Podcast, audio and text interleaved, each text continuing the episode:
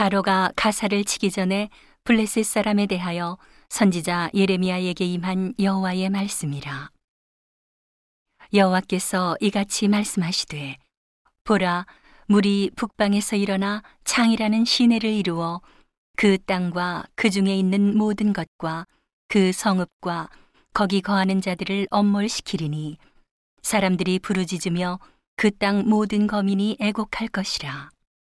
힘센 것에 굽치는 소리와 달리는 병거바퀴에 울리는 소리에 아비의 손이 풀려서 그 자녀를 돌아보지 못하리니 이는 블레셋 사람을 진멸하시며 두로와 시돈에 남아 있는 바 도와줄 자를 다 끊어버리시는 날이 이름이라. 여호와께서 갑돌 섬에 남아 있는 블레셋 사람을 멸하시리라. 가사가 삭발되었고 아스글론과 그들에게 남아 있는 평지가 멸망되었나니 내가 내 몸 베기를 어느 때까지 하겠느냐? 여호와의 칼이여, 내가 언제까지 쉬지 않겠느냐? 내 집에 들어가서 가만히 쉴지어다. 여호와께서 이를 명하셨은즉 어떻게 쉬겠느냐? 아스글론과 해변을 치려하여 그가 명정하셨느니라.